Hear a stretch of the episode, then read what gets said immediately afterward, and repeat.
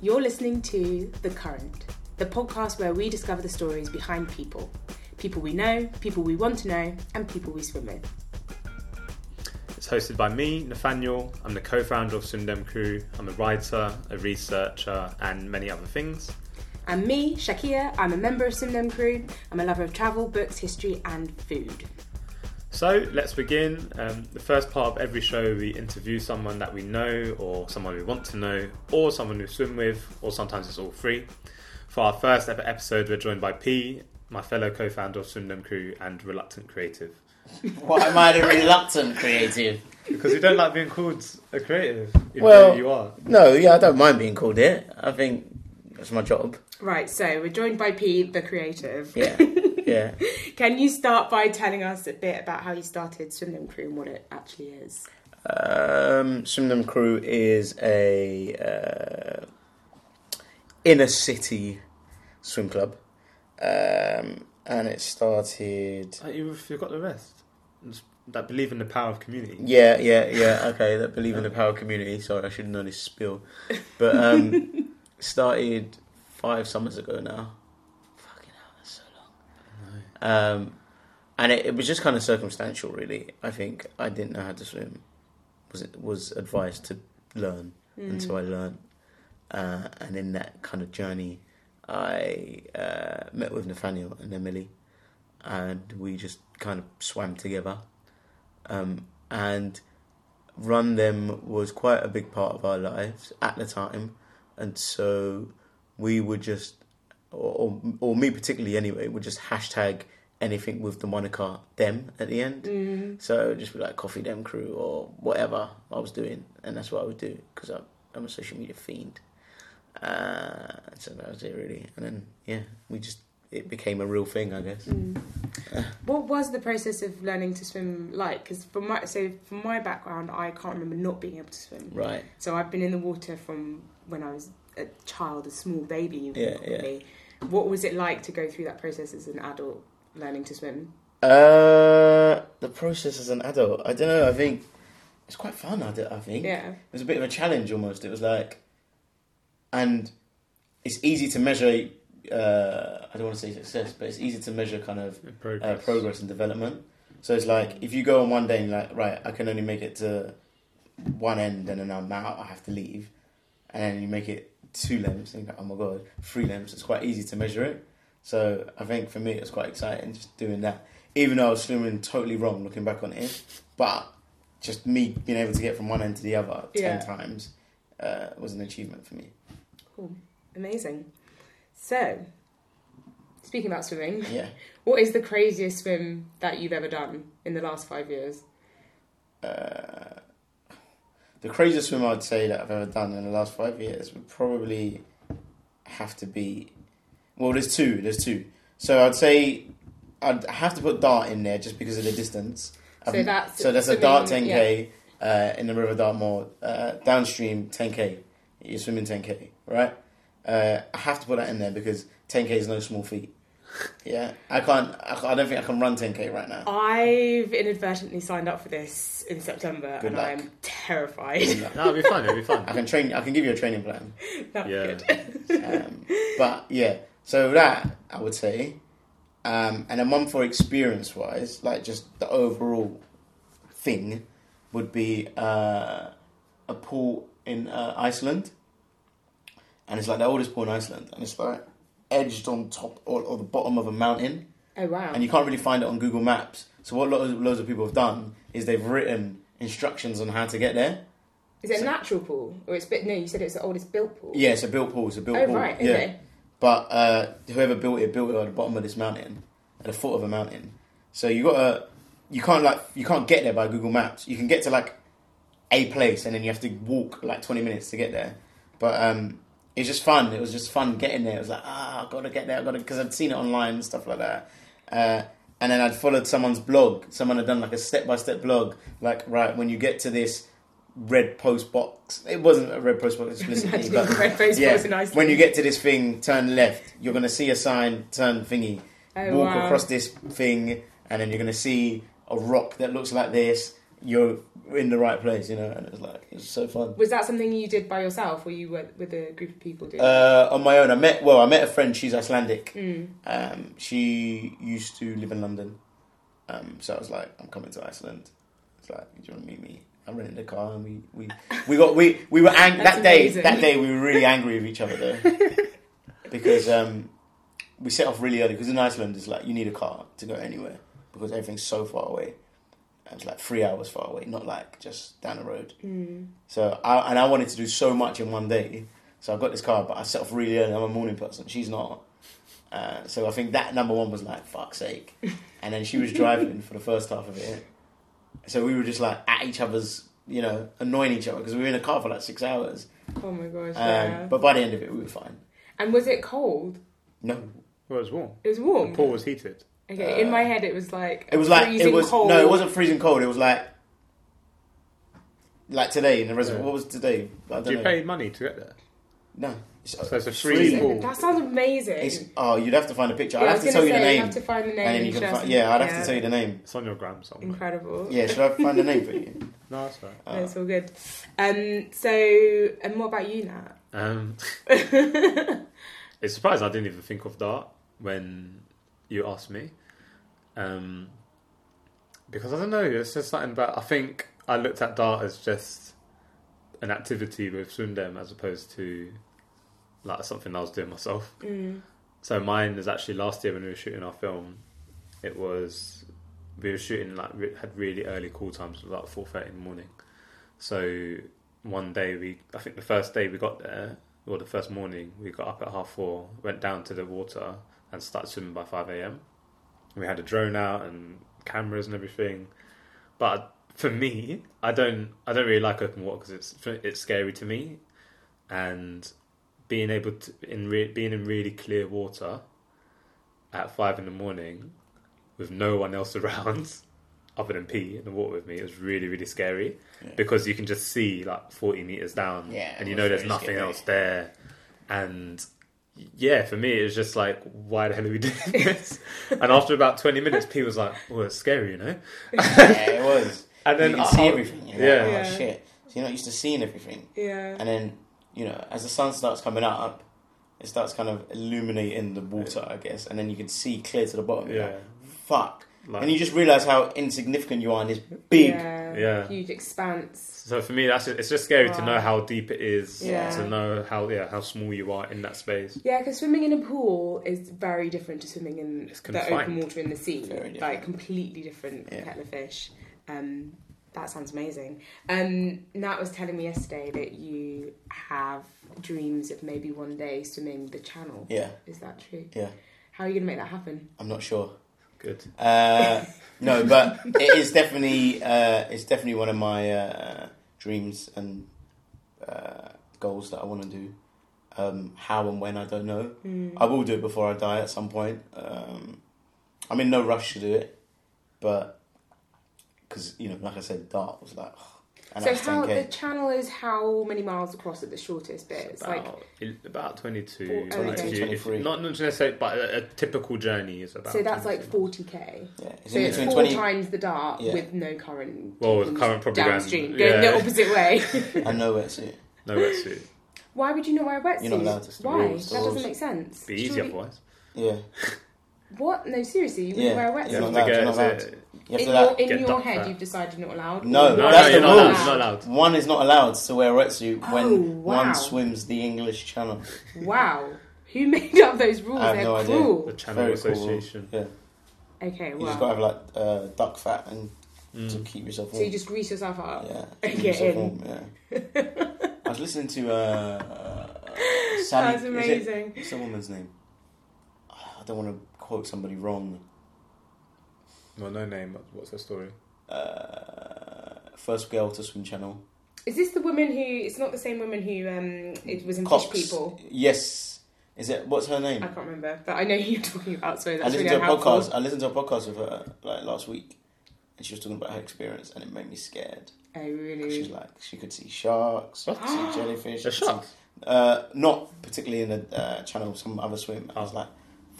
Yeah. You know, it just made me scared. But you, so you do it with a boat going alongside you, Yeah, though, right? pilot, so you've yeah. always got someone. You've Yeah. always got that safety net, I guess. Yeah, but I wouldn't want to. I wouldn't want to quit if I started. Yeah. Mm. That boat's there to give you food and water. Oh yeah, because you've got to eat Yeah. whilst you're swimming. The guy that has got the current fastest record for the channel, he was swimming at about 100 meters for a minute 30, which for me, which is fast. So he had a Yeah. technique to be able to like grab a bottle of water, s- sque- That's squeeze really it into fast. his mouth, and then keep just just keep going. Um, obviously, he had a good day for it, like current wise and stuff. But he was swimming fast for a pool swimmer in the channel. Wow. Yeah, David, 'cause- David Walliams has done it. oh, he has, Yeah. hasn't he? Yeah, I watched And that whole thing. How long did he take to do it? I'm not sure what his time was, but he done quite well actually. Did I he think also? that was his first endeavour into that weird sport. Because he stuff, 'cause also did the swam down the Thames Thames, didn't he? Didn't he get really ill? Yeah, he did. He would. The He Thames was was. nasty Dread to think what's in the River Thames. But yeah, he's a legend. in Wow. that part. Yeah. I think he's a Yeah. legend for doing that. Yeah, cool. Nice. Well, I wish you luck. Thanks. Definitely let He's- us know when it He- happens. he's doing it with me. Yeah. you didn't mention that bit to me. That's why I don't want to do it. it's cold. I don't like being cold. Duck fat. You have to. Someone that prepared for it had to like have cold showers for four months, sleep with their window open, Yeah. and Peigh's like Peigh looks at it, it's like yeah, that's Ooh, amazing. Do you know what you guys should do in preparation? Have you heard of the Wim Hof Yeah, method? yeah, Oh, yeah, yeah, yeah. That's what you need to do. So Wim Hof, he like submerges himself in icy cold water, doesn't he, for like long periods of time, so that he can go for ages in cold. I think we can do it. I think it's doable. Like, Yeah, it's because the actually, preparation. like the thing is, I'm saying it. I'm roping him in because obviously at first I'll have to do it as a relay first to get a feel for it.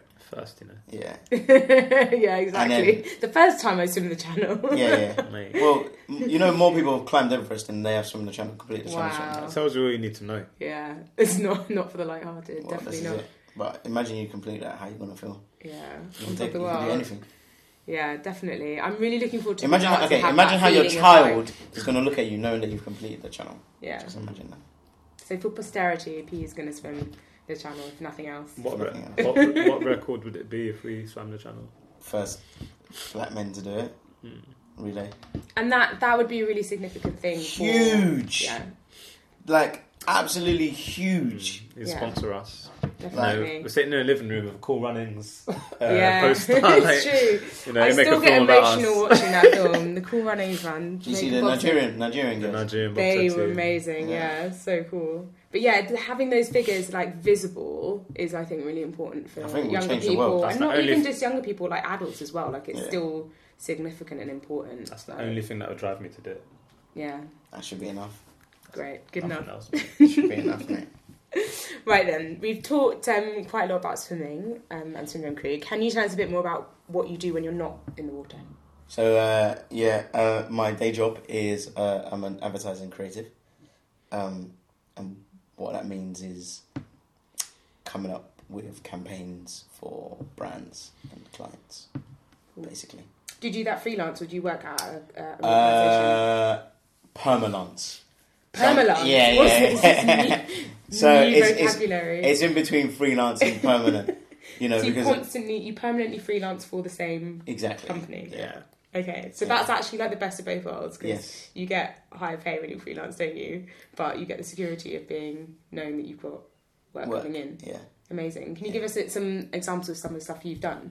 Yeah, so uh, I'm currently permalancing now, but before that I was at uh, Wieden and Kennedy, London, Mm. um, and we did I did quite a few uh, a mixture of different things, like a music video for someone on XL Records, uh, some stuff for Rough Trade, just some social films, uh, an advert for TV ad for uh, Maynard's Bassett's or two TV ads for Maynard's Bassett's uh, that were kind of a campaign around uh, tropical jelly babies. oh, nice. Yeah, and uh, I've never seen them. yeah, they, they still around? They are. like I think a- they came around in like September or something, October Okay, of last cool. year. And uh, Tanya Wine Gums. Fun thing, fun fact actually for that ad, the um, tropical one, the set design and the build guys who built it worked on um, Isle of Dogs.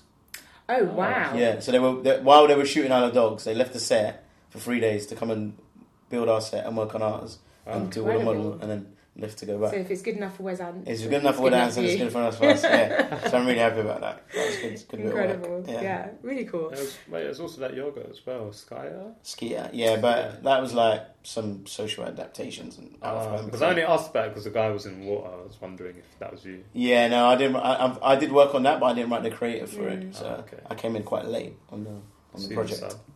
It Yeah. sounds like a really interesting job. Yeah, no, it is. very different. Like It is. I think it's a good job. I think you can't. Like I've never woken up and been like, "Fuck, I gotta go work." Mm. Never. I, I, wow. I've never okay, I'm really envious of that because I have had that feeling, and Yeah. it's not a nice feeling. No, I mean, I get, I get, I get like, uh, I get like, you know, they work you hard and you get tired and you're like, shit, man, like, ah, I wish I could have a day off or something. Yeah, But but that's different to the literal like the alarm going off and the dread of oh my gosh, I've got to get out of bed and I have to get in the shower and I Yeah. have to go to work. yeah, no, no I don't have what. That. I don't have that. I'm so jealous. I'm so jealous. I've had mo- I've had periods of time in my working life with that feeling, and it's a really horrible feeling. I don't wish it upon anyone Yeah, to yeah. have That's that. ninety percent of people. Yeah, Yeah. unfortunately, I think it is. I think a lot of people, it's just that they don't have that like drive for Yeah. what they do. They have I a drive for life, bad to- maybe, but what they end up Yeah. doing, the work they end up doing is Yeah. not. I think it's bad when you have drives that them. dread to go into it. I've had that in a couple of jobs where you're like, oh my god, I hate my job. Right, right. Yeah, But if you choose to stay in that, then you know. Yeah, I think I got. but it takes courage to leave if you are. So, like, the difficulty is if you are in something secure and permanent, and you might not love it, but then you've got all these other things going on around you to like Yeah. make that leap. Yeah, it is. I mean, yeah, I mean, it is difficult, and I Mhm. think maybe when I was a teenager or something, or I felt that. I don't know. Mm. Well, not teenager, but like early twenties or something. I felt that, but they weren't really career jobs. They were just Mm. like jobs to get by jobs. You know what I mean? So, yeah, I don't know. I think yeah, I do feel blessed. I think a bit, but I'm only at the beginning of my uh, career in that world. I've only been in it like two and a half years, so still a baby in it. Have you got a vision of where you want to get to? Have you got that in mind, or is it kind of, it's, or are you just kind of following it along and seeing what, where it takes you? Uh, a bit of both, really. I think ultimately you want to be. Ultimately, the goal is ownership, whatever it is, right? So I don't want to say, oh, I want to have my own creative agency or whatever. Or I want to have my own production company because, what is that? What does that even look like? You know, the shape of advertising is changing, and as we know it anyway, it's changing, and Creative industries as a is- whole. is change. just changing. You know, so it's like I just kind of need to keep working as Peigh, the creative, and just keep doing good work and keep putting out good work, and that'll probably put me in good stead to then be at a stage where actually I'm quite senior at it, and then I can be like, oh well, actually. I've got so much work on. It just makes naturally makes sense for me to start my own firm. Yeah. You know, I don't, I, I don't want. To, so this is what I don't want to do. I, I don't want to be like, I'm starting a firm, and then I'd rather like get to that point where you, you, you just know when it's Mm. time. You'll know you've got lots of work on, big clients, and uh, oh, actually, would you mind doing that? Or Mm. you're just going out finding clients yourself, and it just naturally happens. yeah, more organic kind of You, realization of it. you for me. mentioned something about the position at work you're in. So typically in like creative industries or like designer jobs, you'll be like a junior designer, then a designer, then a um, oh, what's after? Not it's not senior straight after. There's another middleweight, and then senior, and then like creative director or whatever.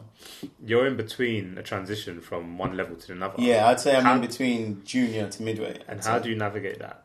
Because th- that's what happens when you apply for jobs and you're too you've got too much experience for like the low end one, but then you've got not got enough experience for the other Yeah. end. So it's like how Yeah, I think you know it just it's about exactly as difficult as it says. It's just about experience and uh, responsibility. Mm. You know, if you can take, for example, if you if you can if you if you lead a project yeah or you know you you've taken a project from kind of inception to like delivering it, and someone can see that and like, oh, actually, yeah, he's a bit more than just a junior. Do you know what I mean? Mm. Because actually, he the brief came in, he answered the brief, went through production, produced it, whatever, made it, and here's the output. If you kind of did that without too many hands on it and too much kind of guidance, you know, obviously you've got creative directors there, and their job is to kind of like guide you a little bit and kind of give ad- advice and steer you in the right direction.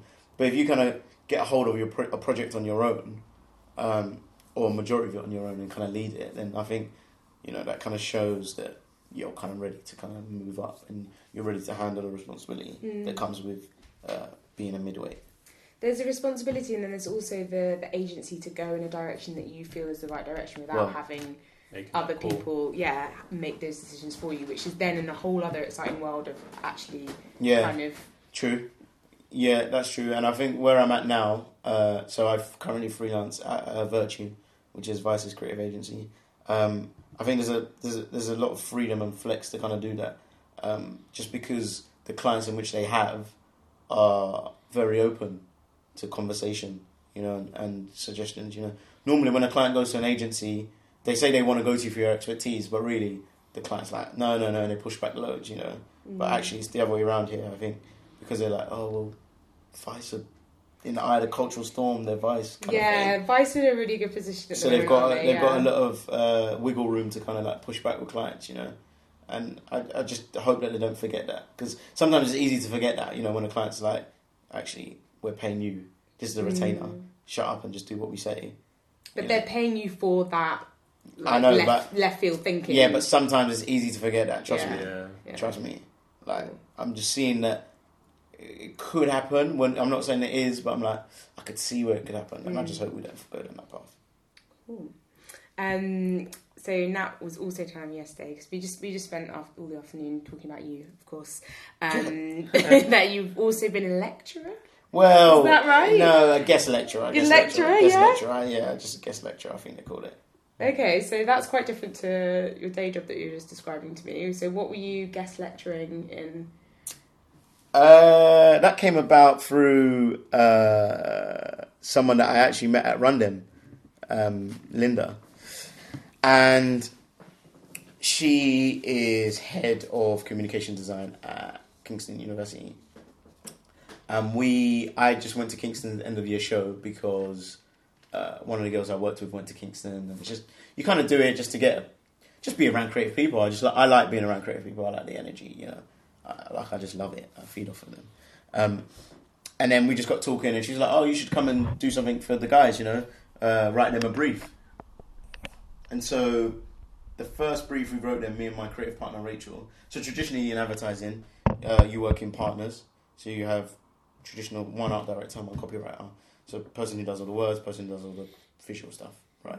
So me and my partner Rachel wrote a brief on unpaid internships, uh, and the Kingston students kind of answered that brief in many different ways. You know, some made film, some made art, some made uh, music, like lots of different ways, um, and it was well received. And so they invited us back for a second year, but on a bigger scale. Um, and so for that one, we had like 15 students or something, and this time we had like 80 students or something like that. Oh that. wow! Yeah, so- Amazing. yeah, so it's huge. And then um, we this this brief was about toxic masculinity, um, and then I got uh, hired again by them. So this was running at the same time to do um, workshops on self-initiated projects. So I kind of had two jobs there at Kingston, um, which was nice. Mm. And then yeah, we just I've done a few talks at other unis and stuff. But- Is that something that you enjoy doing, the teaching aspect of it? yeah, but I don't want to be a teacher. not not like in a school in front Nah, of a nah, blackboard or anything. Yeah, like that. yeah. But that was quite nice because they're just so fresh, Mm. you know. So they've not been Yeah, affected by the world say- just yet. I yet. was going to say what I mean? unsullied, but Mm. that's Game of Thrones. Isn't yeah, But yeah, it's that thing They of like they haven't yet. been. Yeah, But it sounds been really bad, but it's like no, but they haven't. The reality of the world ain't hit them yet, and that's. Yeah. But that's one of the nice things about being in union. being so they're able to create. free. I love it. They're just so free. You know, some of them are. You can see that they- what they want to do is get into an ad agency, so they're already starting to think in that kind of constraints, and so their work's kind of geared towards that. Mm. which is like, mm, okay, but come on, be free, be free. And then some of them are just free, and you're like, oh yes, brilliant, you know. And it just Amazing. it gets it gets you going. I think you know. Like I even I even messaged one of them yesterday because um one of them's got like an earring brand. So I mentioned I'm doing self initiated projects as well. So one of them started like an earring brand thing, and I saw some art, and I was like, oh, it kind of reminded me of theirs. So I just sent it to them. I was like, oh, this is good. Like, Mm. kind of reminds me of your thing, you know. I was like, it's good. And then, um, still on email to a couple of them. You know, Yeah, it's it good. sounds a lot like the kind of work that you do relies on like networks and connections and kind of speaking to people and meeting people and like things Yeah, kind of yeah. So that's a really important aspect of it. Yeah, my network's my net worth. Yeah. my network's my network. first here, right? yeah, you know what I mean. That's why. That's sometimes. That's why I'm like, I have fears of leaving London. Yeah. Sometimes. Well, yeah, it's a really important because you've made the connections here. So if you, I've done if too you went much here, elsewhere, it would you'd have to start again from scratch, Yeah. right?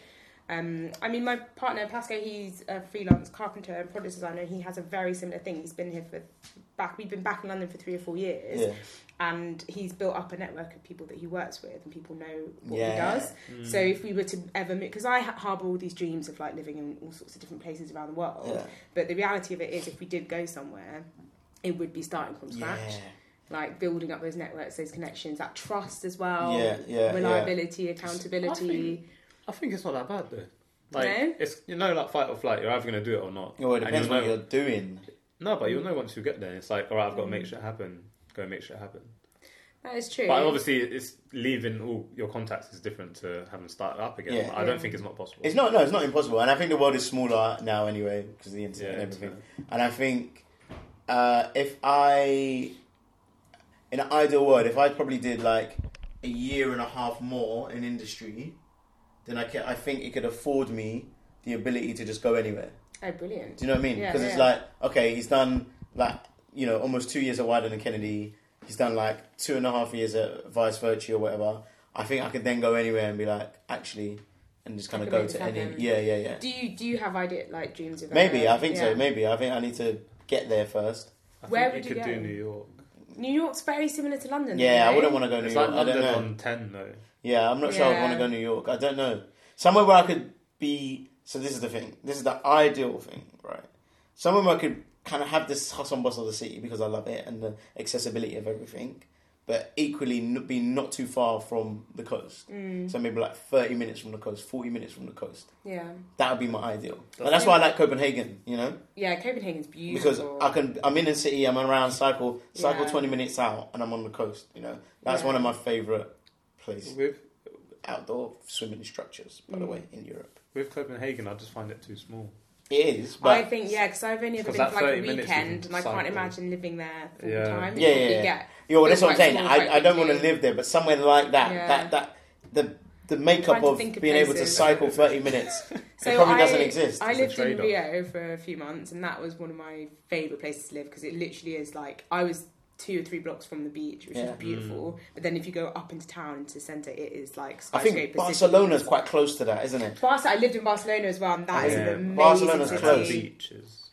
No, but you just got to go a little bit further up the coast, like not the main beach, right in Barceloneta. You have to go out a bit, and it is beautiful. Yeah. That's a good shout. That's Barcelona's a, good. I think that's a good Barcelona's shout. good, I think, and it's creative. Yeah. It's quite liberal. Or what about interesting Portugal? place. I've not been there. Lisbon. Lisbon I've heard is Lisbon's beautiful. got that yeah, vibe. definitely. But I Lisbon's it's- quite small. Yeah, but I heard it's got Um, a booming creative industry at the moment. It's like Yeah. really It's coming because up. it's It's funny you say that. I definitely know someone who worked in advertising in London who's recently moved to. Yeah, I know quite a few people that People have are in doing. Lisbon. There's an article Yeah. on it. People like create, young creatives, especially moving out. to, Yeah, like, so you'd either go to sunny Berlin Europe. or Yeah. you go to Lisbon. never go to Berlin. Berlin is a Berlin's cool city just though. slow London. That's it. Actually, though, in the summer, Berlin, there's loads of places you can cycle to swim in, like the rivers, Yeah, lakes, yeah, and yeah. stuff. So Maybe, swimming maybe I need to quite give it another shot. Yeah. Yeah. Anyway, um, so last question for this section of the interview with P. Yeah. Um, you said that there are two things in London that happen every year that you never ever miss. Yes. What are they and why? so the two things I never miss uh, are in London that happen. Two two events in London that happen. Two events that happen in London that I never miss are London Marathon happens in April and Notting Hill Carnival happens in August bank holiday. Uh, London Marathon because so I grew up in a place called Charlton, which is southeast London. Uh, it's not too far from where the marathon starts off uh, in Blackheath. Um, so I've always been going to Blackheath as a kid anyway. Like uh, at half time, my, my dad would give my sister and I the option of going to the fun fair or cinema. Like that was our treat every half term, no matter what, cinema or or, or uh, fun fair. We'd always pick. Uh, sometimes we pick if it's nice out. We say, "All right, cool," because he used to fall asleep in cinema. So we're like, "Oh, can we go to the fun fair?" um, uh, which I do now. Yeah. Which I do now. Um, if the film's longer than 120 minutes. Anyway, so fun fair, which happens on Blackheath where the marathon starts. Um, so I'd always watch it as a child from my balcony outside. It was just like this big event, Flora Marathon, you know. And one day, my friend said to me, "Oh, Peigh, you can't run four miles or something." We were bantering. I was like, "Shut the fuck up." Yeah, I can. Sorry to swear. I was like, It's not the first time. but I oh, is it not? Oh. Um, but I had no way of measuring what four miles was, so I just ran in the marathon to the Wait, four you mile ran mark. in the actual marathon? Yeah, But you were in normal clothes, weren't yeah, I you? was in my normal clothes because I didn't know how to measure four miles. This was before I started running. Weren't you This with is a friend? before Your friend was running, iPhone, wasn't? No. GPS, like Yeah, I just I just filmed on my digital camera Yeah, yeah. because I had no idea how to measure what four miles was. It's got Oh a my video of God. it. Yeah, there's a video on YouTube, Really you can fun. find it. And you just see him get sweatier and sweatier. yeah, so I was like, how do I know what four miles is? And so that's why. So it's always it's got a little place in my heart. I love it, That and I, you so know, good. and uh, and I ran it with Nat uh, in 2015, I think. Yeah. Amazing. Um, so that was nice, and you know, I'm Run Dem always make a big deal of kind of you know celebrating people who run it, um, no matter how slow or how fast you are. Um, you know, and, and that's kind of around mm, Limehouse mile 21 mark, which is traditionally where the wheels start to fall off Mhm. and you kind of need that little bit of uh, encouragement and a little pick me up. So they kind of bring carnival vibes today, Mhm. which kind of leads me on to the second thing, which is carnival. Um, carnival. It's funny because so obviously I grew up on a state standard, whatever, um, and so it's just Mandem, you know, and no, but it is, you know, it's just that's what it is. yeah. And so, c- carnival as a youth and carnival now are two different things. So, going as carnival as a youth, it was like you were almost going looking for you were going looking for girls, but trouble would somehow find you. You know what I mean? Mhm. Um, and it was like you know you'd go in your in your packs, you know, like twenties, thirties. You wouldn't go in anything less than that. And you'd go to Rampage. There'd always be trouble there. There'd always be a fire. There'd always be all of these kind of things. Yeah. Um, and that that was like a cycle for like four years or something. You know what I mean? Always some sort of beef. Always some sort of trouble. Like always. Yeah. And then I stopped going because I was like, oh, this is just long, bro. I can't bother to be running away or getting in fights. Or this is long. Um, and then I stopped going, and I think I changed as a person, like, and my interest changed. As I just changed. I just grew up. What brought out that change? I think I could see thirty, maybe So how old are you at this point? twenty-seven. So four years, uh, and in in that four years, you've been going carnival for four years, so up until twenty-seven. No, so I've been going carnival. Maybe I've been going. I've been going carnival from like let's say eighteen to twenty-four Okay. or So you something. hadn't car- you hadn't actually gone to carnival when you were a kid.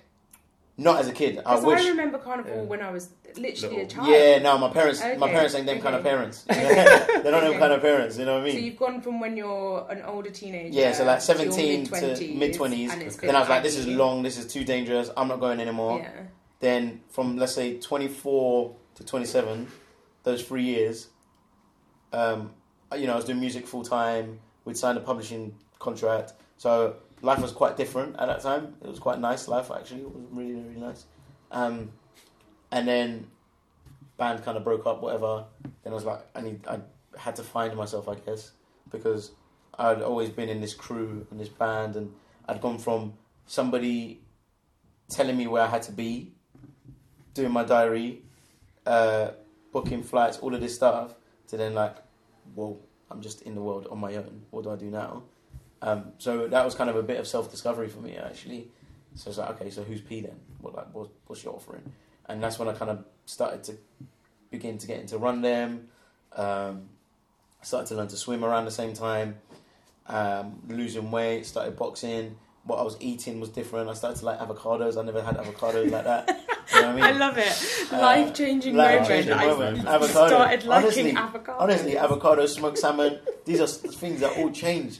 'Cause I never used to have them things before. I was like, right, like, you know, you got. I, I was very road basically. Mm. I, like, I was very narrow minded. I wouldn't say road, but I was narrow minded.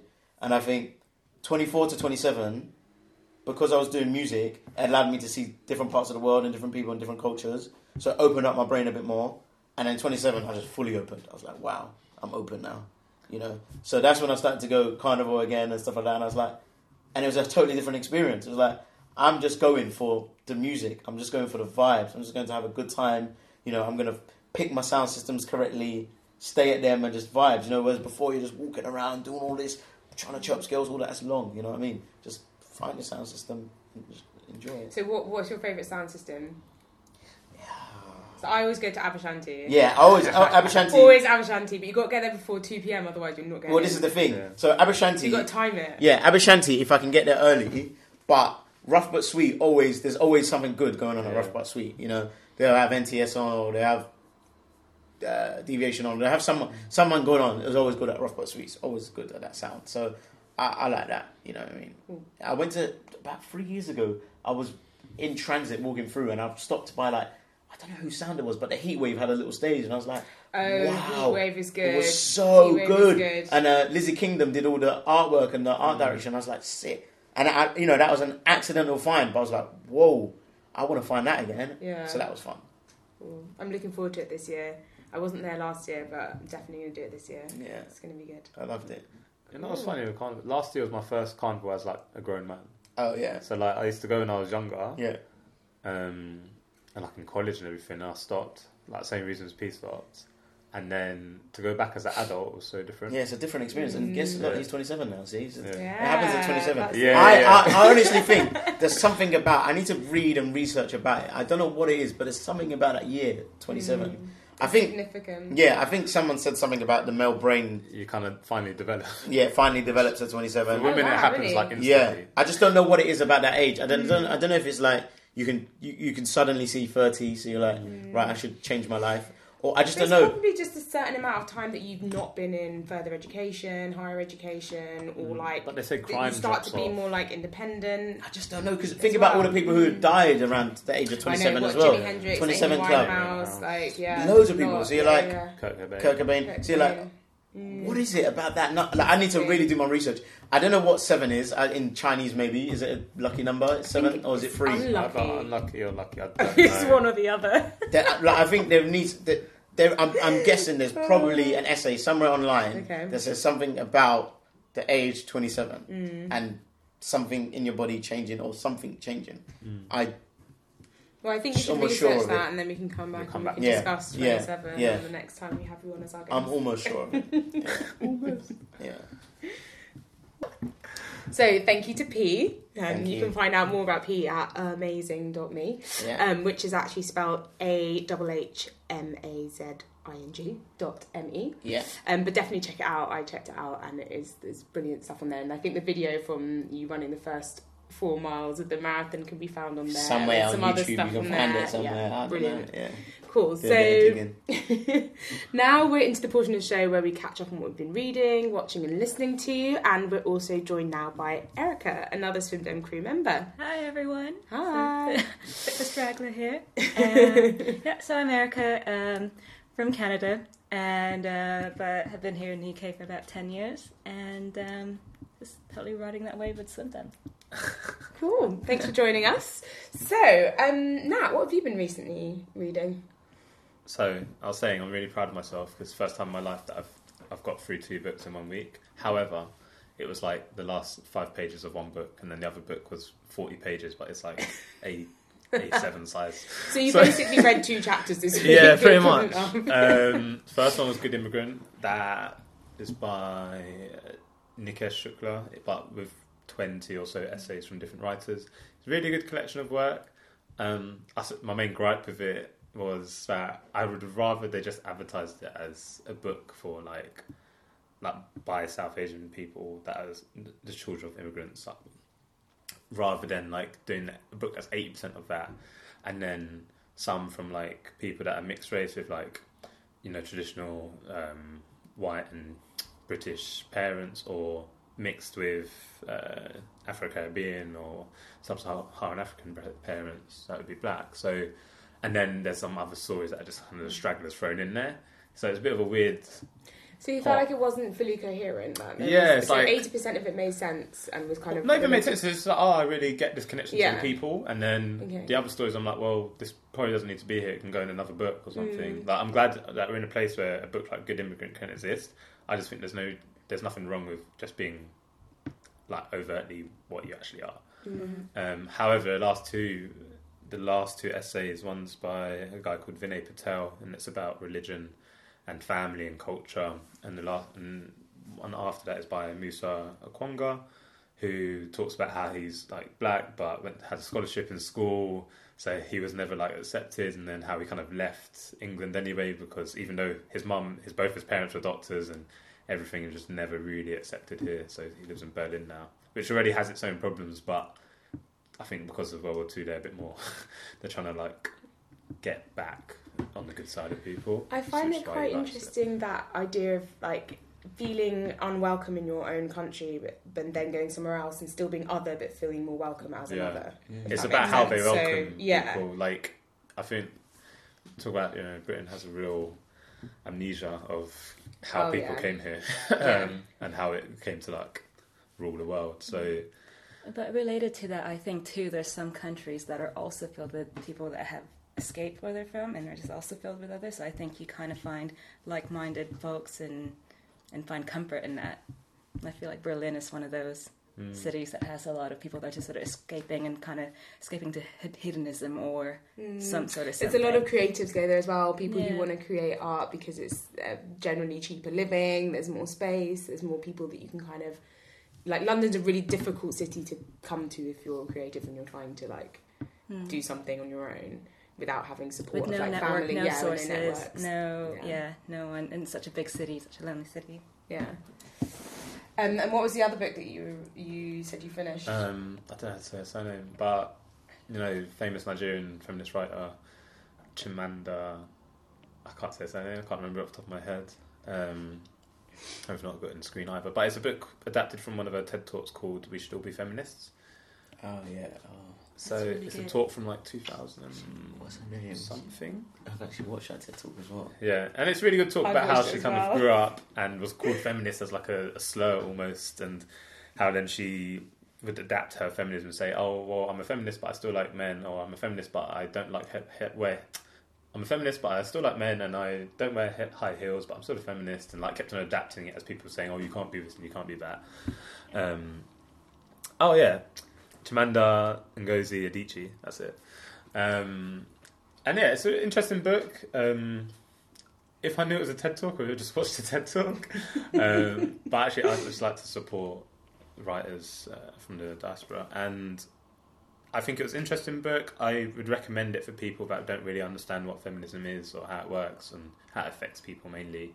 And to, but the thing that I found hard was her her views on gender have been spoke about many times, and it's still very like a a, a binary conversation with her, um, which is okay. It's it's fine not to to have your views and stuff, but yeah, just a weird one for me. so you felt like it's lacking in some ways Yeah, when it came to talking It's about it's gender, it's- yeah, but it was a good. it was good on like feminism. yeah, but for everyone me, should like read this book as like what is feminism, what does it mean to people Yeah. as a like base level, and Yeah. then there's more to add to it. Hundred percent. Um, and then I've just started Between the World and Me by Tana Tana Hesse uh, Coates. It's basically written as a letter to his son, who his imaginary son at the time was fifteen or thirteen, and he's basically writing about why it's going to be hard for his son to navigate the world as a, black, a young black man in America. So they talk about Trayvon Martin, Eric Garner, and all these sorts of things, and like how his dad had to learn that his body wasn't precious Mm. and that it was it could be like subject to violence at any time. Do you feel um, Mm. that that is this, that still resonates even though you are Black British rather than Black American? Yeah, Do it's you weird the um, because we talk about on, on Twitter a lot, like how you have these diaspora wars and people like African Americans think they have like the they've won the oppression Olympics almost, um, and they claim to be black and everyone else isn't black because they have like a country or flag where they came from. It's really odd. Um, I I like to think of it as we all started from the same place, um, and our experiences are different. It's one. It's America have a really weird situation where they because of slavery and it's uh, it's like publicity almost. They know their history of that and acknowledge it and embrace it. So you go to America and see TV. There's a lot more black people um, and marginalised communities represented on screen. At least in like I'm talking commercials, everything. I didn't. I didn't. I remember going to Trinidad when I was 16 and seeing black people on in an advert, and I was like, and they had American TV, and I was like, wow, we don't get that back home. Mm, And that was interesting. yeah, and like Britain likes to be this like, especially with the bloody war Reading, like try to think there's some sort of post-racial society. I mean, in reality, is for me they're behind in accepting kind of what they are, who they are. Mm. Um, so yeah, when it comes to the differences, I think um, there was that reminds me of um, I think an article, and I think it was in the Good Immigrant. It, it was also probably featured in the Guardian um, by Riz Ahmed about um, he commented on how in America they try to paint themselves as super multicultural and that it's all in their media and everything, while the UK kind of just tries to push out the Victorian mm, history of just um, like where everyone's just sort of white, and that that's Yeah. that's that's what they try to sort of sell to the rest of the world. When really it's probably the other way around. Um, yeah, I thought that was interesting. he's basically saying that's why a lot of actors end up going abroad to get work It's because true, yeah. You've got loads of black British actors who've Mm. gone to America and been really successful. Um, because they just haven't found the parts here. Well, the parts are because what sells abroad for if you get a big English show or British show, it's a Victorian drama. And Downton Abbey, Downton Abbey like stuff, and like Exactly. unless they're they're not going to put you know, people of color in there unless they're slaves. So do they want to export that? Probably not. And then you have to go abroad, and it's really funny. You got Samuel Jackson last year or two years ago was complaining that British actors were coming to America and taking their jobs. Oh, he did do that. He Because did. you have uh, Spider Man, who's. Tom Holland. You got a lot of the Marvel, so a lot of his well, a lot of like, the Marvel actors are actually English yeah. or Australian in Thor's case, and he was talking about Get Out as well. Get Out as well. It's like how can yeah, a black man, a black British man, portray and understand what a, a black American man goes? yeah, Yeah. goes yeah. As if it's- you, we've never experienced racism Yeah. exactly. in Britain. Yeah. It's very interesting. I think you put you you sort of um, pointed out it um, earlier. It's that idea of our history not being very well known. So, like in America, their history, I think, well, the African American history is very well known, particularly because it happened in the country. Yeah, Whereas in Britain, everything was happening over there across the other side of the sea. So, like, it was very removed. And I think that the experience in Britain isn't really understood or taught in schools as well. Like, Mm. we taught the transatlantic transatlantic slave trade, but it's kind of all everything that happens in the Americas. We don't really talk about Britain, Mm. and we also don't talk about Windrush apart from Yeah. like people suddenly appeared like after 1948 out of nowhere, like they just came here as if that was just a random thing. Mm. But actually, like, what was the history of that? And I think that is a shame. Like, I don't think as young people in Britain we're taught enough of that history to make it Mm. to, to understand it. for me, you've got it on the shelf, like Reni's book. Uh, why, Why- I'm no- why I'm well, she says why I'm, but like why I'm no longer talking to white people about race. I actually learned more about like Black British history in that book in like thirty pages than I did of anything in school. Yeah, as an outsider, I mean, yeah, from Canada, we we hear about America's stories a lot, but I didn't also know much about Black British history until reading that book Mm. Yeah. too. And the fact that she said that Liverpool was one of the biggest Yeah. slave ports, Mm. and Yeah, and they have a slavery museum there. It's like no one Yeah. knows. It's Yeah. Wow, I might have to pick up that book. Yeah, definitely I'll read borrow it. What I found really good about that book um, was that I, I don't think it said anything new that I hadn't heard before, but it articulated it in a really clear way that I'd always struggled with. So there were concepts and things that I wanted to express but we didn't have the words to, and she manages to distill it in a really clear way. non-academia. Yeah, Yeah. non-academic, very direct, and um, yeah. So it's not kind of like whoa, Yeah, these yeah. these ideas I've never heard before, but it's just the way she manages to distill it, and you're like, yes, that's what I was feeling. That's what I wanted to Yeah. say to that person. That's how I felt in that situation. Like I wish I'd been armed with it to just be like, read this paragraph. This is how you're making me feel right now. Yeah, And so yeah, it's definitely a good read. Would recommend it. but yeah, that's what I've been reading. Yeah, some good books, Um, definitely. My next show, I'll have I'll finish that that first book. I think really another book that I think maybe should be not that I have any say in what should be in British schools, but um, Inglorious Empire, and I can't remember who's written Mm. it, but he writes about Britain's history with India and basically essentially how much they've gone in there and just killed whatever sort of industrial innovation they had, just like rinsed them of all their money and took it, took it back and somehow made them try to be grateful for their Yeah, history it's there. like it's every like every sentence that's in there. It's a bit more of a research heavy um, text, but every sentence you just punctuated with this. Wow, that is incredibly unfair, and Mm. how they managed to get away with it for so long. It's like colonial uh, amnesia. Mm. So a lot of people when they argue about colonialism, it's like, oh no, we made it better. Well, it's like you you can make anything better if you destroy it first. Mm. And people don't like to talk about that. You rip the carpet from under people's feet and then give them something to stand on. You're Yeah. like, well, Or we're you give them a helping you out. give them a thread and a needle. Yeah. That's better than nothing, clearly. Um, so yeah, Yeah, but I mean, also related to that, so we all saw Nine Nights recently. Yeah. Yes. Um, and I think, given sort of also what's happened in recent events with Win- the Windrush scandal, and thought it was, yeah, really important play to that sort of just showed a snapshot of multicultural Britain. Yeah, Um, so Nine Nights was at the National Theatre and it was a play about um, a family whose matriarch has just passed away. She was Jamaican, um, and traditionally Jamaicans have nine nights. It's kind of like a wake for nine nights, isn't it? And then by the end of it, you've had all the family, friends, people you know that person come to eat, drink, dance, and remember this person. But it's a it's sort of a spotlight on this one family, isn't it, in in the UK and, and what happens during that nine nights. Yeah, and I thought um, we saw it together, and we were just talking about um, your family's history, which I thought like before, yeah, watching the play, and it, and I just saw similarities there, and I kept thinking about your grandma, um, and when maybe you should tell. Yeah, so before we went in, I was telling Erica about my grandma. So my grandma passed away like four or five years ago, and she had a nine nights. Um, and this was the first and only time I've ever experienced it. Um, but I was telling Erica about when my grandma came over. So my grandma came over to England in the late fifties. She already had three children in Jamaica, but she left them behind to come over and set up and then send for them. But while she was here, um, the youngest one, who was maybe two, passed away.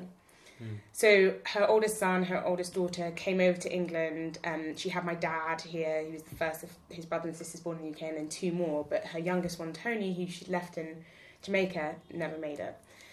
It meant that my grandma didn't go back to Jamaica for nearly thirty years because she just could not bear the thought of going back because if she'd left her Mm. kids behind and one of them had passed away and like Yeah. guilt and all of that kind of thing.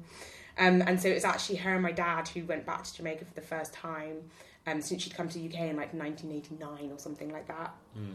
And um, she even had to fly to Montego Bay instead of Kingston, even though that's where we'd grown up. Like she was from near there because she just couldn't fly directly in. yeah, It was like, and and I've al- I was saying to Erica, I've always found it really interesting, like what my connection with Jamaica has been like because of that. So most of my family was in the UK, and we never really had that connection because my my dad growing up obviously wasn't going back because his mum wasn't going back, and we kind of lost that. Mm. There's a bit in the play, the reason like there's a bit in the play where one of her daughters was left behind, and her relationship with the brother and sister who were born in the UK is really strained and really different and they've had really different upbringings and there's that thing of you were coming over to make a better life for your family but there was also so much that you left behind and there was a lot of heartache and a lot of pain and that that relationship with the with your kind of you know country of birth or country of origin rather is is a really difficult complicated one and I still find it complicated because I think of myself as black British I'm mixed I do sometimes think of myself as Jamaican, but am I Jamaican? Can I be Jamaican if I was born here? My dad was born here, mm. and I've only been there twice in my life. But then I do like um, uh, relate to the culture, relate to the music, and relate to the food, the history. It's just it's just quite an interesting that diaspora of, of particularly the Windrush era coming here and that kind of splitting of families is just quite an interesting period of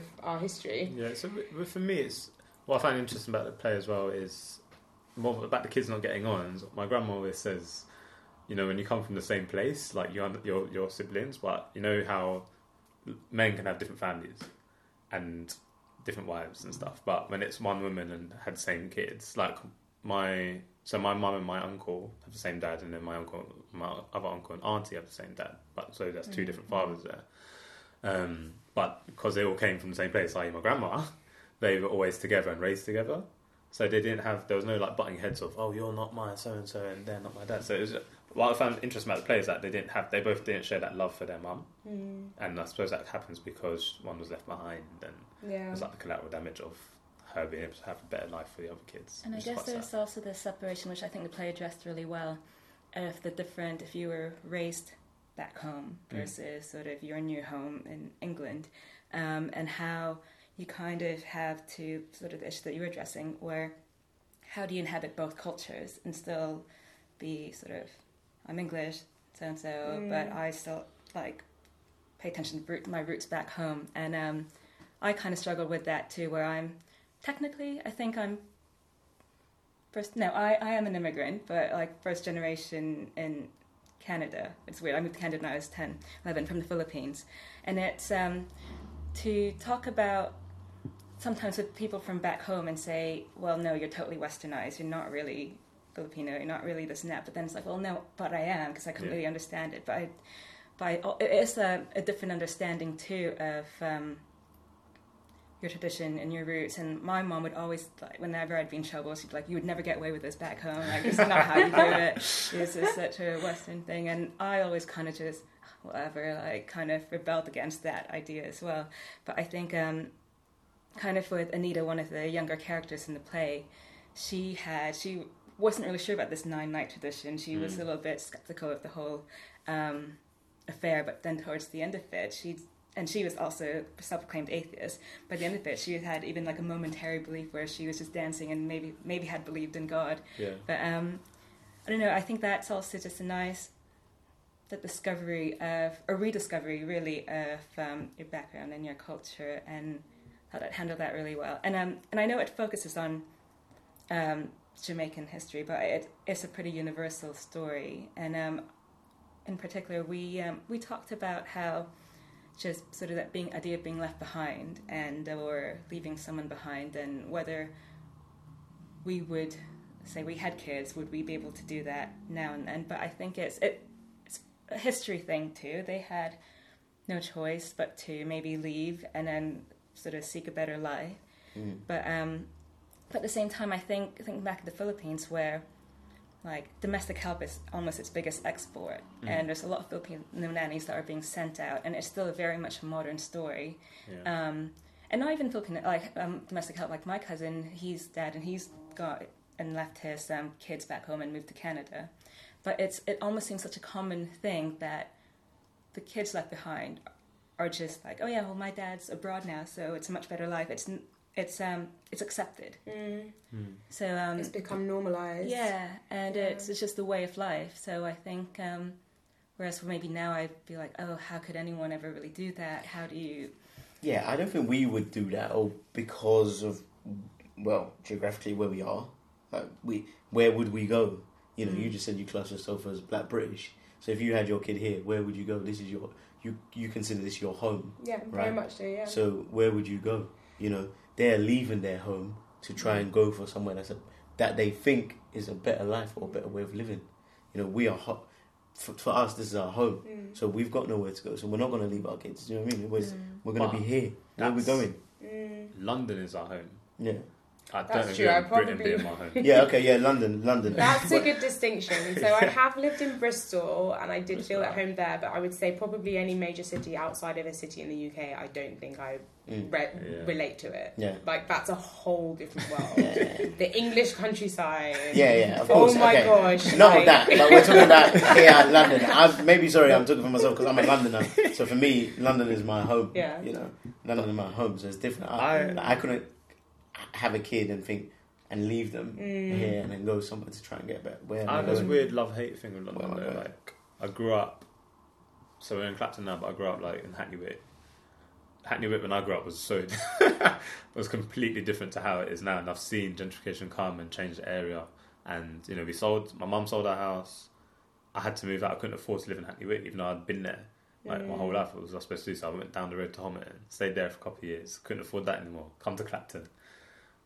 Couldn't afford that. Went to live with my nan, like in Southeast. So I got pushed further and further out, and to the point where I'm yeah, I'm I'm, I'm slowly getting to the point where maybe I'll say I'm from South London, maybe. but even when I come back to Hackney, like days up today, I'm like, uh, well, yeah, it's not the same. And so where when I let's say all right, I get 500k somehow, um, Mm. or I've got that 50k deposit or whatever, like where do I choose to put my roots in London now? But overall, is And would would you I- call London home? As a I would Londoner? call London London's my home, Yeah. but can I stay here? But you're saying maybe you might have to make that same kind of decision, which is to leave where you're from to Yeah. have a better life, i.e., be able Exactly. to buy a property or Yeah. to- a house to have a family Exactly. in, or whatever. That Yeah. you might not be able to do that. Yeah, I'll get one bedroom flat. yeah, but easy. you would take. But I think you would do that, but you would start your family there, where you decide to hang your hat. Mm. I don't think you would then have your family in Hackney, Mm. leave your kids in Hackney, then, No, then go and live in yeah. Bristol, and then I don't think you would do that, knowing you No. personally. Yeah. Yeah, I don't know. I think, I- this- I think the decisions that people made though back then were really, really Tough. difficult, and they Yeah, absolutely thought hard. it Listen, was, my mum left was the best thing At to do. 21 years old, so my dad left first. Left where? Ghana, sorry. Mm. So my dad left first, uh, so he was probably 22, Mm. 23 to come to England. Um, then my mum followed shortly after. Um, Did they and- meet in Ghana? Yeah, they met in Ghana because they, they were so they so yeah. So I'm from Ghana. My parents met in Ghana as young teenagers. You know, whatever, fell in love. I guess at one point. I'm not sure. I'm not sure. I'm not sure they I love each other they- now. Yeah, they yeah. Just, they just live with each other. Yeah, I'm not. I'm not sure they love each other now, but at one point they did. Yeah, um, and then yeah, you know, my mom got pregnant or whatever with me. My dad's like, right, let me go and start. You know, Preparing. pre- yeah, start preparing. Um, and so my mom shortly followed after with me, me, me in her belly. Um, and we only made it to Germany, so that's why I was born in Germany. Oh. At the time, yeah, I didn't know you because- born in Germany. Yeah, because uh, at the time, you know, at that time in particular, there was a man called a connection man. Mm. So that connection man would be able to get you flats out, Yeah, yeah, yeah. passports, papers, you know, and you'd pay him at that time like a grand, a grand something. You know, It's a lot, yeah, yeah. it's a lot of Yeah. money. I don't know Yeah. where they managed to get the money. My mum didn't even tell her mum she was leaving because she knew that They'll say no. it, yeah they'll say no and it'll be too unbearable. My nan would just stop her, so they just left. They're just gone, you know. And it's like for them, it's going back to Erica's point about the westernized thing. I personally, because I joke about it, I'm like, you've lived here longer than you've been in Ghana. It's too late. You're, it's too late for you. It's too late for you. Like you're westernized now. Like that is it, mate. All you know is McDonald's now. You know what I mean? it's finished for you. But so it's interesting when Erica was saying about that thing about westernized because I think, you know, ultimately that's still their home. They're gonna go back eventually when my brother, because I've got a younger brother who's 14. So I think when he's about 17, 18, So they have it in their mind to go back. That's yeah, they're idea. done. We've They got a family home there that's been Okay. built from scratch. It's nice. Mm. Everything's there. They're ready. Like Mm. they're my dad more so than my mum. I think my mum's kind of likes it here. She's just like whatever. But my dad, he's just like ready. He's like, that's my home. I'm dying there. I'm not dying here, mate. It's not happening. how do you feel about? Does Ghana feel like home to you as well, or not? Where would you die? Not really. If I'm No, but like no, no, no, but no, but if I'm honest, go, all that sort of thing. if I'm honest, it, it, it, you know, it hurts me to say it, but it doesn't feel like home to me. You know, um, I'd like it to, but it just doesn't. You know, I think, I, yeah, it, I just don't know it enough to, to, to, to say I call it to call it home. For me, You you know? know, family's Mm. home. So like when I I got a really small family here. So, well, have you got aunties and uncles here? A couple, Yeah, Mm. so like they're I've all got- in Ghana. Yeah, exactly. So Mm. like my dro- my family's huge in Trinidad, and for me, like it's I've got a really small family, so it's nice to be around them. But when I go to Trinidad, it's like oh, the this is where I come from. These are my people. Mm. th- I do things that they do Yeah. as well, and I feel at ease. I feel like Yeah. like this is where I'm supposed to be. So I Um, had the opposite feeling going to Jamaica. However, yeah, it was quite amazing how other I felt. At the I was same like, time- wow, I'm not from here. So for me here, I'm like, obviously I'm I'm mixed race as well. My mum's Indo Trinidad, dad's Afro Jamaican. Like, so but you asked me, I'm a black man. But however, my my black side, if you will, is the Jamaican side, and I don't know that at all. You know, when my parents got together, my dad's family just that weren't having my mum's family because uh, Jamaicans like the biggest, most famous island, so they're called my family uh, small island people or smallies. So it was a step that was a great down for my dad.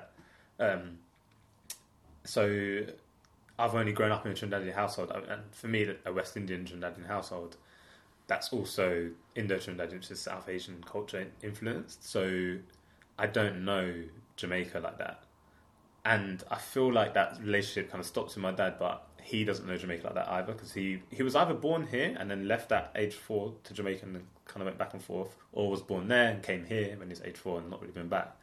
Um, and I don't really feel like he he would have that connection to Jamaica. Like if I wanted to discover it, I'd have to go myself, and I Mm. don't know how I'd be. And that's what I think. That's, that's the type of parent I Mm. think I'm going to be in terms Mm. of for Ghana. Yeah. You know, I think when I have my child, I'm not going to know Ghana enough Mm. for my child, so they're going to have to do their research. You know what I mean? Yeah, I know speaking, Trinidad though. but speaking of my parents, so when they same thing. They left the Philippines to try to find work. They got Mm. married there, but then left to just find work. Had me, um, but they always had this idea of going back to the Philippines, and then they wanted to sort of take advantage of us being away somewhere. So they raced me, t- teaching me in English. Um, unless they were mad at me, then they'd yell at me in Tagalog. But you know, so that was like I just grew up learning English because we always thought we'd go back to the Philippines and I'd go carry on with school and everything. So this was Ah. like a means for me to sort of just give me a leg up in a way. But um, that never, we never end up going back there. And now I understand it, but I don't speak it that well. And Mm. I, it's, I would want to pass on Filipino to my kids. Mm. Like it's, and to sort of not really have that, to not have it naturally, as naturally as I'd like it to. I feel like it's a damn shame. And it's, Big and this shame. is, yeah. Heartbroken. Yeah, so it's Mm. um, it's weird. So if I were, I don't think I'll ever live in the Philippines. I don't see it as home, and like, and whenever I go Mm. back, I have like my cousins, my family, everyone, everywhere who must have known me when I was a kid, and I don't recognize them at all. But you know, it does feel like home. It does feel. I mean, this you have a, a fam- community familial sense, but. I'm still a, I still feel like a stranger. I still feel a Mm. little bit like an outsider, and um, and I don't think the seniors one. But uh, yeah, so I don't know how yeah, just sort of looking forward, looking to your future. How do you tie in Mm. your history when you're you're not when you're sort of more second generation or third generation, Mm. whatever? How do you try to sort of make that a part of your upbringing? Yeah, and your family and your children, like you're saying, you know, your children's and possibly your children's children. Like, Mm. I don't. It makes me feel so sad thinking that my children might not have the, that connection to that side of my history. So I guess it's just making a real Really concerted, effort, concerted yeah. effort, and whether that's through the books that you read, or the films that you watch, or the stories you tell your children, or like the music Yeah. that you listen to, like whatever it is, there has to be some way of making that connection, but it is much more conscious rather than it just Yeah. being. My children being will know where they're in from. Like. Yeah, I'm gonna make. where I'm gonna make sure they know where they're from. Mm. Yeah, Yeah. of course. they have to. Definitely. Like, I, I can't. So for me, I don't know. Maybe I, that thing was like I hate my dad, uh, but like he never brought on that culture for, for us either. Mm, And I would hate for my children to grow up not knowing about Trinidad. yeah. Um, and just yeah, so I, they have this like not even debatable. I would, and, they I would, will know about Trinidad. and I would hate to be in a situation where I would be like embarrassed to teach them either as well. Like, oh, that's never gonna like no, but that happens in Nine Night. So what? One thing about because what we're talking about is like the diaspora and how you're you're from a place, but you're not from a place, and you're not accepted, and you are accepted in a certain place, but not really. And I say that. So I described it Shaki yesterday. Imagine like your your history is like a tree. Um, the roots of the tree, for me, you know, when I did my DNA test, they trace back to where, um, you know, West Africa and South Asia. So that's where my roots are.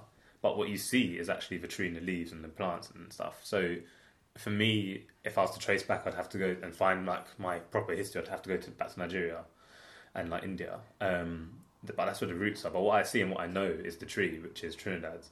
Um, So for me, it was for, what was nice about Nine Nights that we see so many things in the arts about the African diaspora, um, but which is the roots for me. But I never get to see the tree, and Nine Nights for me was the tree. It Was like seeing people that talk like me, look like me, have a similar culture, um, being on stage. I never ever get to see that, and that's beyond like in music, and that was really nice. And I think that's why so many people have like resonated with it. Um, so yeah, that's why I kind of went to be honest, because I knew it was a, I've never seen a West Indian play. Yeah, no, it's brilliant. I really enjoyed it. Mm, it's It was good. Great. I think they could have done a bit better on the casting. Oh yeah, waiting he for that. didn't like the casting. I think they could have done a bit better on the What's the casting. casting? No, no, no. Tell us. Uh, I can't remember their characters, their names anymore. So, um, yeah, okay. I've got the program we've here. got the Just gonna have a just look need the at cast the- list, I just need the cast list. Is this it? or just the pictures. No, this is the Jamaican recipes. What is Where's the recipes cast in the list? cast list? Oh, here it is. Right, we got the cast list out. Okay.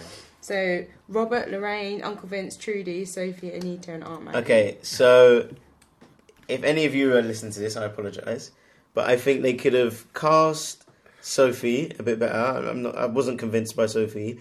I wasn't convinced by Who's the um? Wait, for context, Sophie is Robert's wife. Robert. Robert's the eldest brother in this family. Mm. where I was the not grandmother- convinced by Robert either. And Sophie's white, Sophie's Yeah. white. Yeah, and sorry. she makes some quite hilarious jokes. One of which was she's the only person in the room who can swim. Yeah, Yeah. of course I remember that Everyone joke. must have. of course I remember that joke.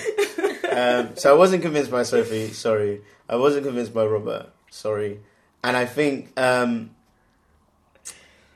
the daughter was borderline, like borderline. Do you know? The daughter's Anita. Anita, borderline. She's like Tracy Beaker or something. Do you know what I mean? she, she felt like Tracy Beaker. Yeah. Do you know? I was like, Again, for oh. reference, Anita is the daughter of Lorraine, who is Robert's sister. So Yeah. she's like the granddaughter of the grandmother Yeah, grandma. and she's also got a young. Daughter. And she also has a daughter. Yeah, that's like yeah. years. Um, we never met that Yeah. character. Yeah. Yeah. Yeah, I I think yeah.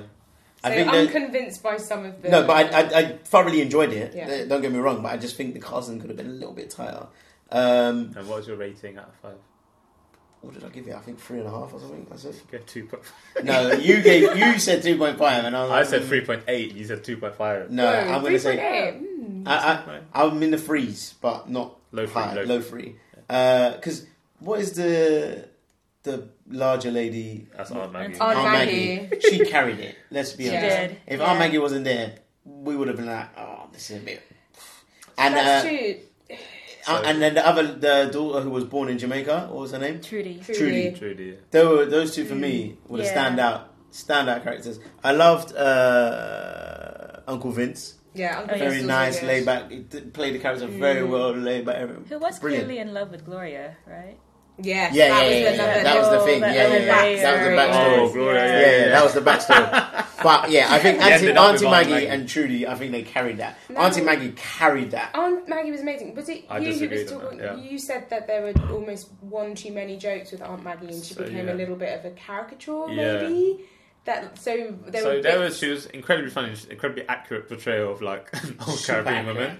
Um, and talks about things it's just like my nan talking about how far things are, how cold it is outside, and all this kind of silliness. But I thought there was because she had so many jokes, and obviously it's great to laugh. Um, I just felt like it it made her character a bit less serious. Towards the end of the play, where she does get more serious, it was hard for me to accept that because she had been like the the, the butt of the jokes. So, and so I thought that she could have still made the jokes, but maybe five less would have been a bit better. just a little bit too much, too heavy on there. Yeah, Yeah. maybe. Yeah. side. Because I think it like it trivializes the Yeah. culture, and that's not. Yeah, because she's the one who at the But end then I of the think Trudy. gets- That's why. That's why we were um, introduced to Trudy.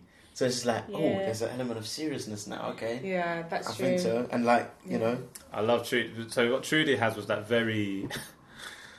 I don't know if it's traditional. You know, we were talking about it's like you know going to a West Indian restaurant and like the, the customer service isn't always the best.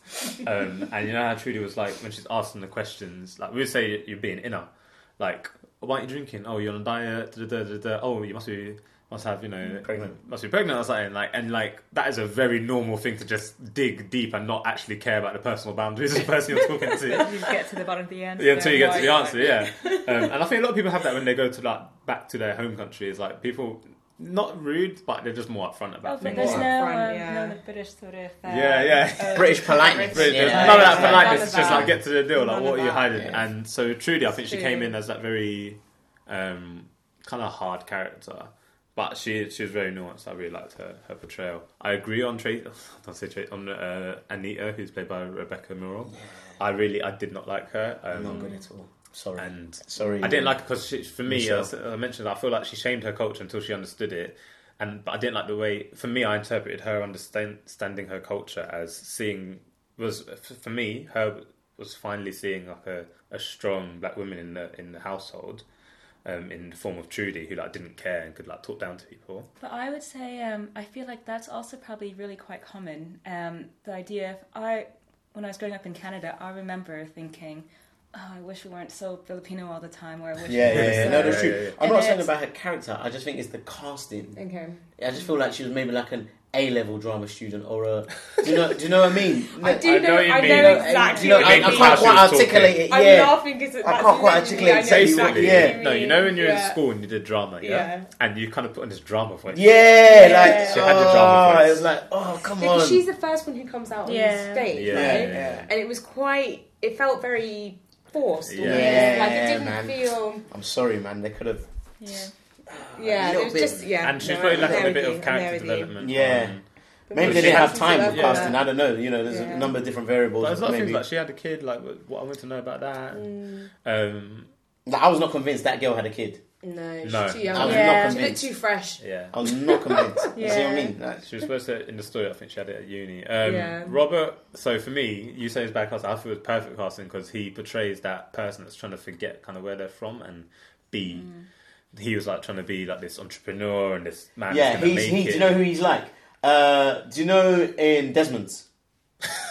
Oh my god, Do you remember the character? back. I remember. Do you remember the Desmond, but, exact like, character in Yeah. Desmond's? So that, so so that man, Michael, was my dad. So Robert in the play is my dad. Michael in Desmond is my dad. So the reason why I hate him is because I hate my dad. so my dad was that same thing. There's a, like there's a moment in Desmond's where they all start dancing, like whining, and then he doesn't get a girl because no one wants to dance with him because they know he can't dance. Yeah. And but then the guy Ricky, That's Ricky's exactly there him. dancing, Yeah. Ricky's got the flavour. Um, so yeah, he was for me actually a perfect cast because he played that character of the person who, oh, I'm English now. Da, da, da, da, da. Yeah. I'm better than all of you. lot I think that guy in Desmond's Always on his played that better than yes, yes. my man. Yeah. Yeah. but you know, Desmond was, was running for a long time, and I think where he let himself down was he couldn't do the accents, and he tried a Yeah, couple of times, just- and yeah. it's probably better to just avoid it. Yeah. All right, yeah. All right, so, sorry, we Right. waffled on fame. however, Good, my good, nights. go, go and see it if you can. and see Good. it. Yeah. It is a Good, good phenomenal play. It's nice Yeah. to see yourself represented on screen and like that sort of culture.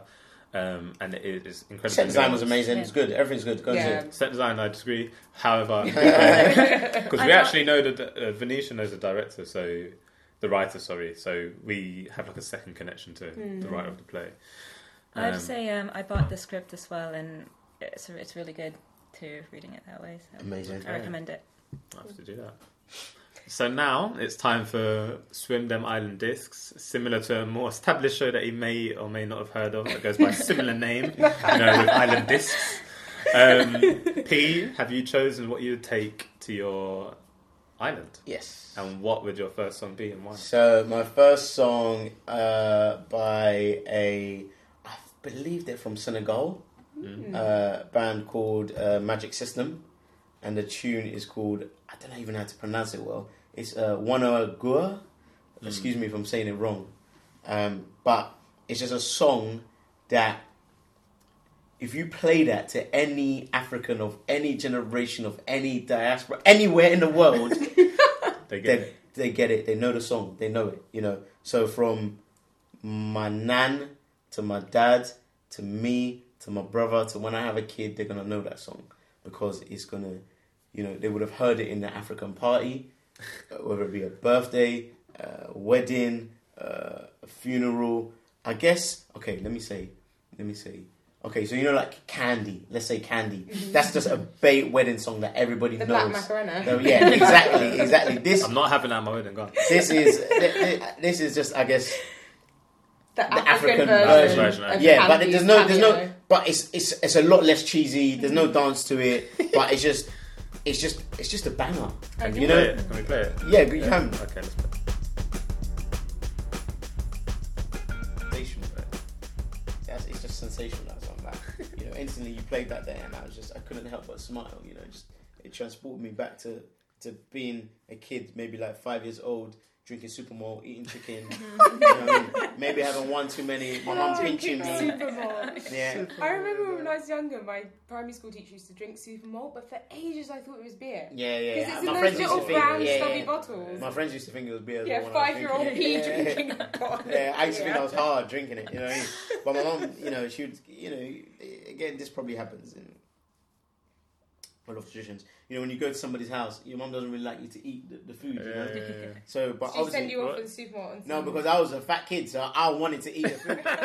so she'd always like pinch me like this, So so no one could see to like stop me. And I'm like, nah. You know what I mean? And I'm- that's all I can hear in the background, and that's all I can see and stuff. You know?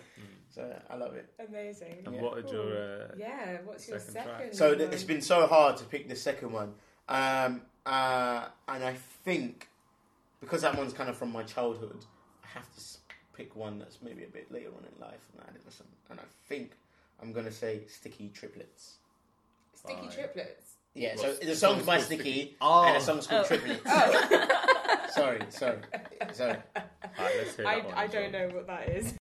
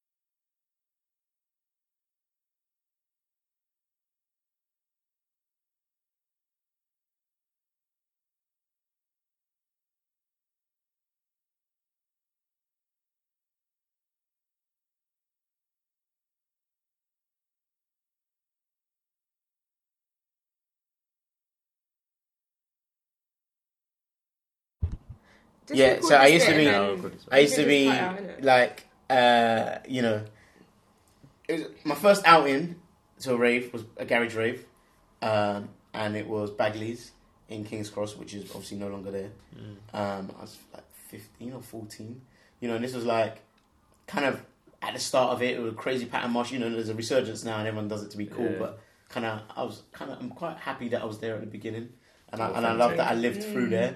And so I was in the raves when these songs were first being played and first being cut on a vinyl or whatever. And I was like, hearing this, I was like, wow, what a song. And I just used to write all my lyrics to this song uh, on my uh, PC at home in my bedroom. So yeah, this is probably why. Because for me, music is an important part of my life. And, uh, you know, I have to think about where I started. And this song's kind of part of that journey. You know, because like I said to you earlier in, in, in the show, you know, I was fortunate enough to sign a publishing contract and all of that sort of stuff. So I've got to look back at right at the beginning, and this song was one of the beginning songs for me. So yeah, Cool. I want to have a listen. Yeah,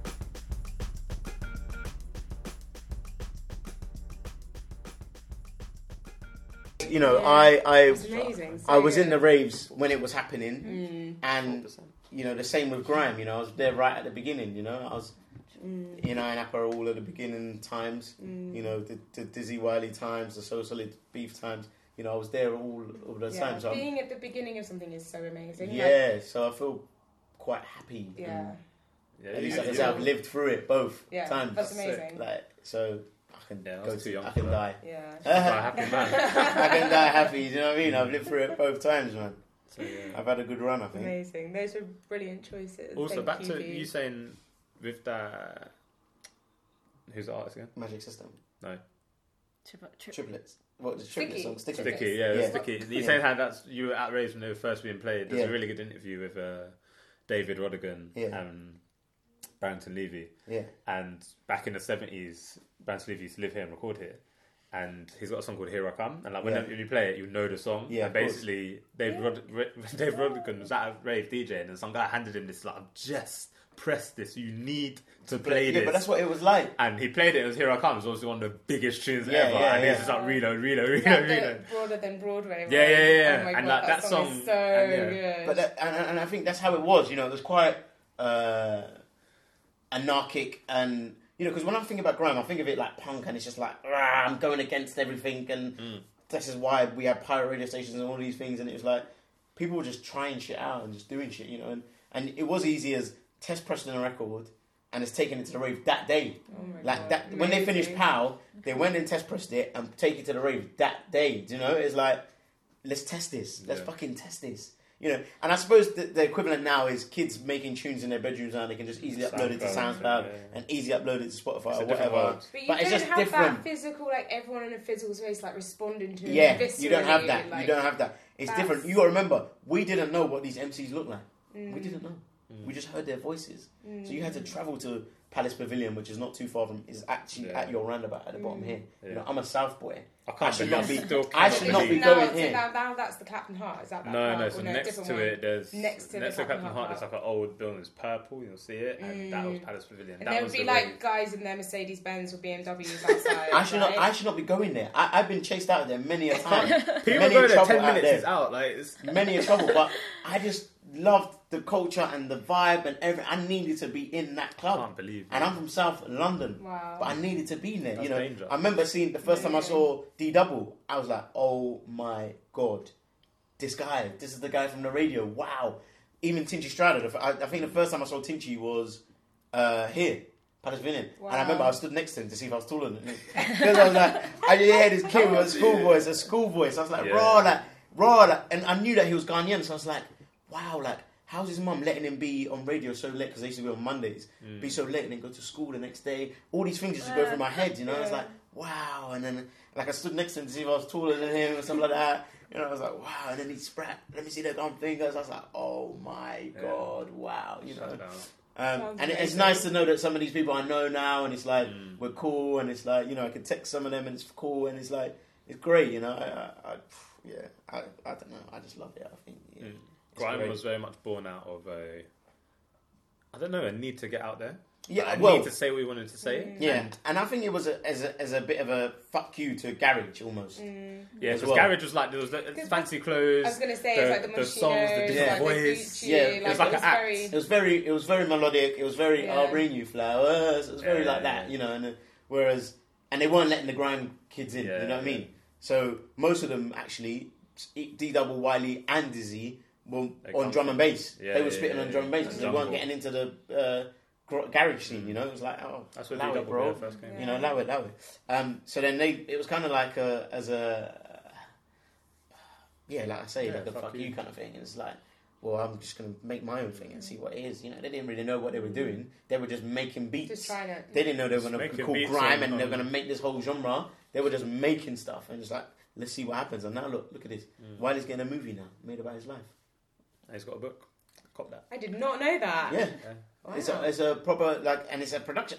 Yeah. Weirdly enough, we're talking about this American thing. It's a fucking American, American production guy. house that's gonna make Really? this Wiley Yeah. fat. That's Really? an interesting conversation because we've always talked. That's a thing of artists from here not really getting recognition until they go to America and make it big, Yeah. or it's taken American artists to make them big here. Yeah. Like Yeah. Skepta blew up, and um, well, obviously he blew up here, but Drake got involved. Yeah, When Kanye. Kanye come and did his Mo, was it Mobo? Yeah, Yeah. Kanye did his Mobo performance, and it just looked like there was thirty man on stage. Yeah. it was actually all the grime MCs Yeah, that had been yeah. killing it for the last two three years Mm. that weren't performing at the rave at the party. Sorry, but Kanye was, and he was like, "Oh, all you lot come." And it was like, "Oh, Kanye's endorsing now. Now we can." Yeah, support." now yeah, we've seen it happen time and time Yeah, again. and It's they just keep annoying. happening. You know, we saw it happen with Estelle. You know, Yeah. 1980s was a banger. Yeah. You know, all right, Choice FM used to play it, fair enough. But it wasn't until, you know, she had to go over there for John Legend to say, Raw, you're actually sick. Yeah. Let me make some sessions with you and stuff like that. Then for her to do American Boy, so she's one of us, you know? Yeah. She's one of us, she's one of us actually. She's one of it's like, what? Come on. Yeah. The girl was already here. Do you know what I mean? It's like but Yeah. We still have that thing. Yeah. I don't know. I don't know what it'll take. Anyway, love music. Peigh, you've got two minutes left on your Shit. Okay. parking. Do you Yeah. want another parking No, no, go on, no, no, no. Talk, talk to me. Okay, sorry. quick, before we go, tell us your favourite pool and why. You've got 30 seconds. Favorite pool in the world, or Yeah. in country, or in London? Oh, I World. think, oh, in the world. World. Well, because we talked about the one from Iceland earlier, Yeah. so, so not that one. maybe another London. one. Let's go with London. In London, my favorite pool in London is Crystal Palace. Why is that your favorite pool in London, Peigh? Because in in school, I was the kid who cared about culture and not so much uh, athletics. You know, I just cared about music, fashion, and those kind of things, and uh, art, but more so graffiti than art. But those are the things I really, really cared about. Those are the things I did. Those are the things I lived in, music, whatever. So I wasn't really athletic, you know. I was never really an athletic kid, you know. Just like, but you know, all the schools in my borough would go and compete in Crystal Palace. So, but I would never go, obviously. But I'd be like, oh man, that's quite cool, but not cool, boring. You know, that's what I used to think. But then growing up as an adult and I've got into sports now and I've got into this thing, it's almost like my second coming. Like, okay, this thing that I didn't do as a kid, I can now go back to, and this is maybe what it would have been like if I was athletic as a 14 year old in Thomas Tallis School. And it is also a beautiful old building. Isn't It's a it? beautiful- sorry, I should have said that. 1960s. It's a 1960s. connection Yeah, yeah, yeah, like yeah, yeah. 1960s, It's- great, exactly. interesting space. It's Gorgeous space. Usual, so- Gorgeous, gorgeous space. Yeah. So I think, Cool. yeah, that reason first why, and then Mm. aesthetically, it's just beautiful to look at. Um, Cool. Yeah, and if you ever want to go to a nice place to swim in Copenhagen, there's a place called Kastrup Søbad, which means the snail, and it's about a 30 minute cycle out of uh, Copenhagen, and it's like a beach, and then it's like this weird architectural space that basically looks like a snail, uh, uh, and it has like two dive, like I think a 10 meter and a 5 meter diving blocks, and you can just dive off and straight into the water, and it's beautiful, and it's amazing, and I love it. And Ryan and I spend the whole day there together. Amazing. Thank Who's you Ryan? so much. Uh, Ryan is a guy who us. Thank you so much. You've been listening to The Current. Thank you for joining us. Send us any questions or suggestions for people who you think we should